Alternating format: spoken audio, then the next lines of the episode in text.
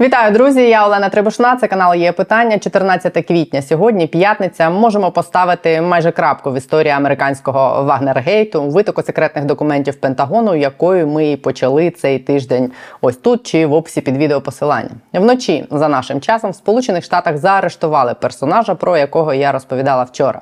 Американця, який ймовірно злив таємні документи, багато з яких стосувались війни в Україні. Ось на відео видно, як це все відбувалось. Цим чоловіком виявив виявився 21-річний нацгвардієць Джек Тейшера. Він працював в розвідувальному крилі Національної повітряної гвардії Масачусетса, до якого приєднався три роки тому як фахівець з кіберсистем. Його посада і пояснює, як так сталося, що 20-річна людина в системі збройних сил США мала мати доступ до настільки секретних документів від переміщень Байдена до постачання зброї в Україну. Як розповіли виданню CNN однокласники цього Тейшейри, він завжди поводився дещо дивно в школі. Часом приходив до школи у камуфляжі, носив із собою книгу про про зброю розміром зі словник. Так вони розповідали CNN, і часом його поведінка викликала занепокоєння у деяких учнів. Був одинаком, його захоплення війною та зброєю багатьох відштовхувало. Він мав твердий намір вступити на військову службу ще дитиною. Сьогодні Тейшера постане перед судом. Йому загрожують звинувачення за актом про шпигунство у свідомому поширенні важливої інформації, що стосується національної та міжнародної безпеки. Чи означає це, що ми отримали відповіді на запитання, був це зрежисований і контрольований злив американських спецслужб, спецоперація росіян? Чи людська дурість помножена на дірки в системах безпеки Пентагону? І чи можемо ми зараз бути впевненими в тому, що в будь-якому з цих варіантів цей витік чутливих для нас в першу чергу даних не наніс нам критичної шкоди? З Олександром Краєвим, експертом ради зовнішньої політики Українська призма, поговоримо сьогодні про головні висновки, які можна зробити з того, що нам стало відомо за цю останню добу американського Вагнергейта. Вітаю вас, Олександре. Е, таке у мене до вас запитання. Побачили ми вночі, що затримали в Сполучених Штатах е, чоловіка, якого підозрюють у витоку секретних документів Пентагону. Чи знімає це в ваших очах оті версії про те, що це був чийсь навмисний злив, чи то росіян, чи то якихось сил в самих Сполучених Штатах, Штатах з метою саме нашкодити Україні? Скажімо так, це підтверджує, що це дійсно була ну, внутрішня проблема штатівська, але це зовсім не відкидає того, що росіяни, китайці змогли це використати. Тобто, в нас вже є підтверджена інформація, що е, та версія документів, яка була опублікована в російських, європейських медіа, частково в українських медіа, це все-таки російська версія документів. Тобто ті документи, які насправді первинно були відправлені е, цією людиною, вони відрізняються від тих, які в кінці кінців потрапили в медіа.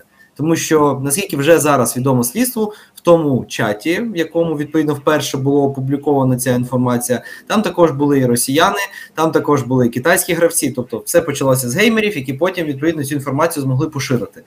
І найважливіше, що зробили росіяни в цьому контексті, це звісно редакція втрат, редакція. Певних оцінок, які американці надають нашому контрнаступу і всьому іншому, тобто Росіяни дійсно спробували інформаційно використати цей випадок, інформаційно використати цей витік, але як виявилося в своєму корені, в базисі своєму, це дійсно ну чисто внутрішня проблема американської системи безпеки і цієї конкретної людини. Ну, власне, росіяни зможуть це використати з тим, щоб е, допомогти своїй пропаганді. Да? Але ми не знаємо, по-перше, до кінця, які там ще були документи, які вони бачили. Ми ж навіть не всі бачили, бо їх видалили. З того, що ви побачили і почули, як вам здається, чи була там якась така інформація, яка може реально серйозно нашкодити Україні? Наприклад, ми бачили повідомлення CNN, що Україна вже змінила деякі свої військові плани, але наскільки все це разом критично для нас? Чи ми не можемо цього навіть оцінити зараз? О, можна оцінити, звісно, лише поверхнево, але що ми маємо? По-перше, е, основна інформація, яка дійсно практично має цінність, це те, які конкретно українські підрозділи були найбільш насичені західним озброєнням. Це те, які підрозділи проходили переформатування або ті нові підрозділи, які створюються Україною відповідно для проведення цієї операції.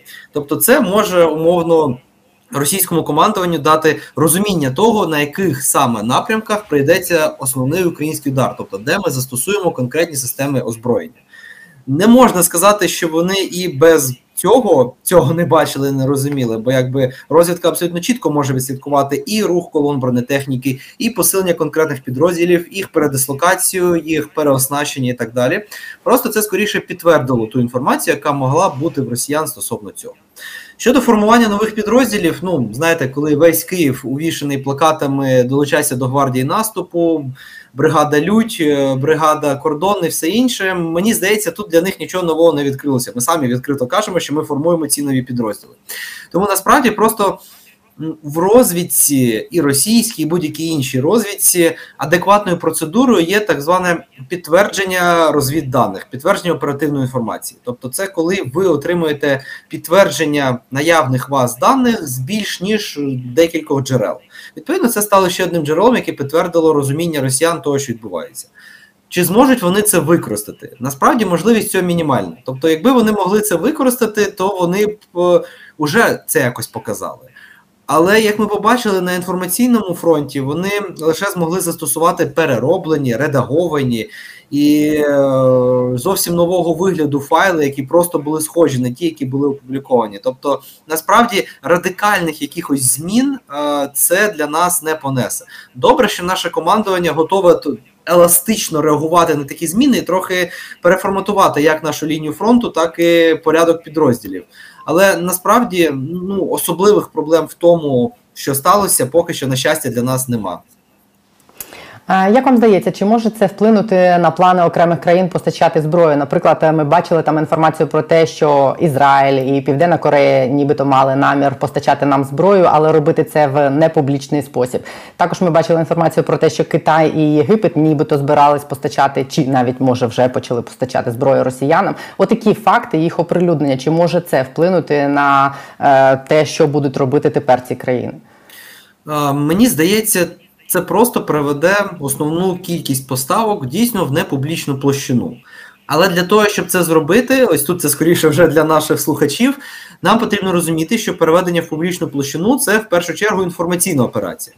І в першу чергу наші союзники мають всіма силами показати, що дійсно щось змінилося, що тепер вони озброєння постачати не будуть, що тепер точно Україна найближчим часом нічого не отримає. Тобто публічна складова цього процесу буде доволі радикальна з точки зору України. Тобто, ми почуємо багато заяв про те, що Україна там ніколи не отримає тето, тето, тето. Що до наступу ми не встигнемо надати там, наприклад, танки або відповідну бронетехніку. Але повірте, е, після такого зливу, скоріш за все, це дійсно буде інформаційна складова цієї операції. Бо абсолютно те ж саме ми бачили з вами минулого року вже неодноразово в наших відносинах з американцями. Такі саме заяви були про гаубиці М37, такі саме заяви були про Стінгери навіть свого часу. Потім такі заяви ми бачили про Петріоти, про Хаймарси, про Атакамси, про все, що завгодно. Американці до останнього моменту казали, що цього ніколи не буде в Україні.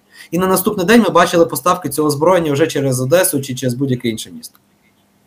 Тобто, ви думаєте, що в публічній площині ми можемо найближчим часом побачити якісь повідомлення про те, що ніхто ніколи нічого не буде постачати, а насправді будуть всі важливі речі відбуватися десь там під килимно? Так, насправді ну це частина того, як максимально убезпечити з інформаційної з розвідувальної точки зору такі поставки.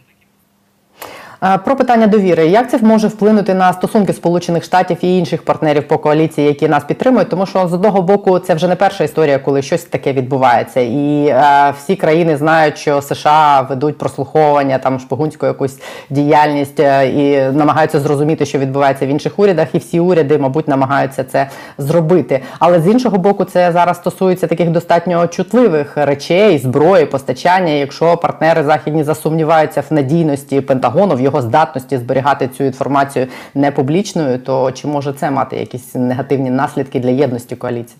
Я думаю, найближчим часом значних наслідків для для американців не буде з декількох причин. Так, дійсно, це дуже чутлива тема, дуже близька для кожної країни тема, тому що це питання національної безпеки, питання зброї, поставок, співпраці це питання нацбезпеки. І звісно, інші країни на це відреагують. Проте в той же момент, порівняно з попередніми зливами, які ви згадали, там не було інформації, яка дійсно могла ну серйозним чином нашкодити. Так, там була інформація про те, що куди і як хотіли постачати. Але це та інформація, яку розвідки інших країн і так могли отримати. Ну, буквально такі дуже часто це отримується з відкритих джерел. Тому для опонентів Сполучених Штатів, як ми з вами вже казали, це було просто додаткове підтвердження наявної інформації. Для союзників Сполучених Штатів це просто ну прикрість, яка стається в часи холодної війни. Бо по суті всі розвідки, особливо західних країн, наразі функціонують в режимі холодної війни. Вони розуміють, що розвідка Росії, розвідка Китаю інших країн диктаторської коаліції, вона звісно постійно намагається вибити будь-яку інформацію, добути її відкритим, легальним, напівлегальним шляхом, і тому ну такі таке може траплятися. Тим паче, зважаючи на особливості такої роботи, це просто унікальний випадок, що ми про це дізналися, що це сталося настільки публічно. Насправді набагато більше інформації зливається і добирається до рук е, міжнародних злочинців набагато більш скритнішими шляхами. Тому насправді, ну. Це черговий робочий день, як кажуть американці. Просто треба зрозуміти, як тепер нівелювати потенційні кризи, які можуть цього виникнути. Е, ну і останній момент, е, який я хочу попросити вас прокоментувати, е, як це вплине на стосунки між Україною і Сполученими Штатами, тому що до цього зазвичай претензії були до нас, особливо після того Вагнергейту, да, і навіть західні змі про це писали. Тепер те саме, в чому вони звинувачували нас, не публічно відбувається у них. Як це вплине? Ну я розумію, що ми зараз в ситуації, де не дуже доводиться там обирати, але теоретично чи може це бути якимось елементом недовіри? Ну насправді так, так. Е, насправді ми побачили вже, на жаль, що офіс президента і деякі наближні люди ну доволі різко відреагували на те, що відбулося. Тобто були розмови про перегляд обміну розвідданими, були розмови про взагалі перегляд співпраці як такої. З моєї точки зору, це, ну скажімо таке, холеричне реагування на те, що відбулося, тому що, як я вже казав, для наявних умов. Для наявних проблемних відносин і між розвідками, і прямого протистояння найкращих розвідок світу, тобто там китайської проти американської, такі ситуації можуть траплятися, такі ситуації будуть траплятися. І скажімо, нам треба до цього ставитися з більшим розумінням. Тобто подібна ситуація має стати не причиною розриву або перегляду відносин. Така ситуація має стати причиною для створення нових правил безпеки, нових правил комунікації, пророблення нових алгоритмів відповіді на подібні ситуації, а можливо, нової інформаційної стратегії про те, хто має мати доступ до якої інформації і в якому об'ємі її може комунікувати. Тобто, нам потрібно бути максимально прагматичними. Так, можна там ображатися, можна робити себе підлітка або якусь дитину, яка все, ми не будемо з вами розмовляти, бо ви такі погані, щось у вас там сталося. Треба бути трохи більш дорослим в цій справі. І якщо ми маємо проблему, так, треба на неї чітко вказати. Треба сказати: ну, хлопці і дівчата, ви тут провалилися. Ну, будемо чесні. А тепер давайте разом розберемося, як зробити так, щоб це не повторилося. Я з вами згодний. Це приклад того, що у всіх бувають вагнергейти, але на відміну від е, Сполучених Штатів, де там за пару тижнів, ну хай пару місяців, коли це все почало відбуватися, там суспільство дали відповіді і намагаються принаймні дати відповіді. А нам вже за скільки вже два роки не розказали ні що відбулось тоді, ні на якому рівні не відбулося, і нічого взагалі. От якщо якщо дозволите коротка ремарка, оце якраз і про відношення в суспільстві. Ми досі на доволі підлітковому рівні демократії, коли суспільство може образитися, просто закритися в себе в кімнаті і сидіти нічого не робити. Американське суспільство просто цього не дозволить. Ну вони не дадуть спуску, коли їм щось не договорюють. І нам треба цього в наших американських партнерів дійсно вчитися. Гарна крапка. Я дякую вам дуже за неї. Олександр Краєв, Українська призма, був на є питання. Дякую. Дякую вам.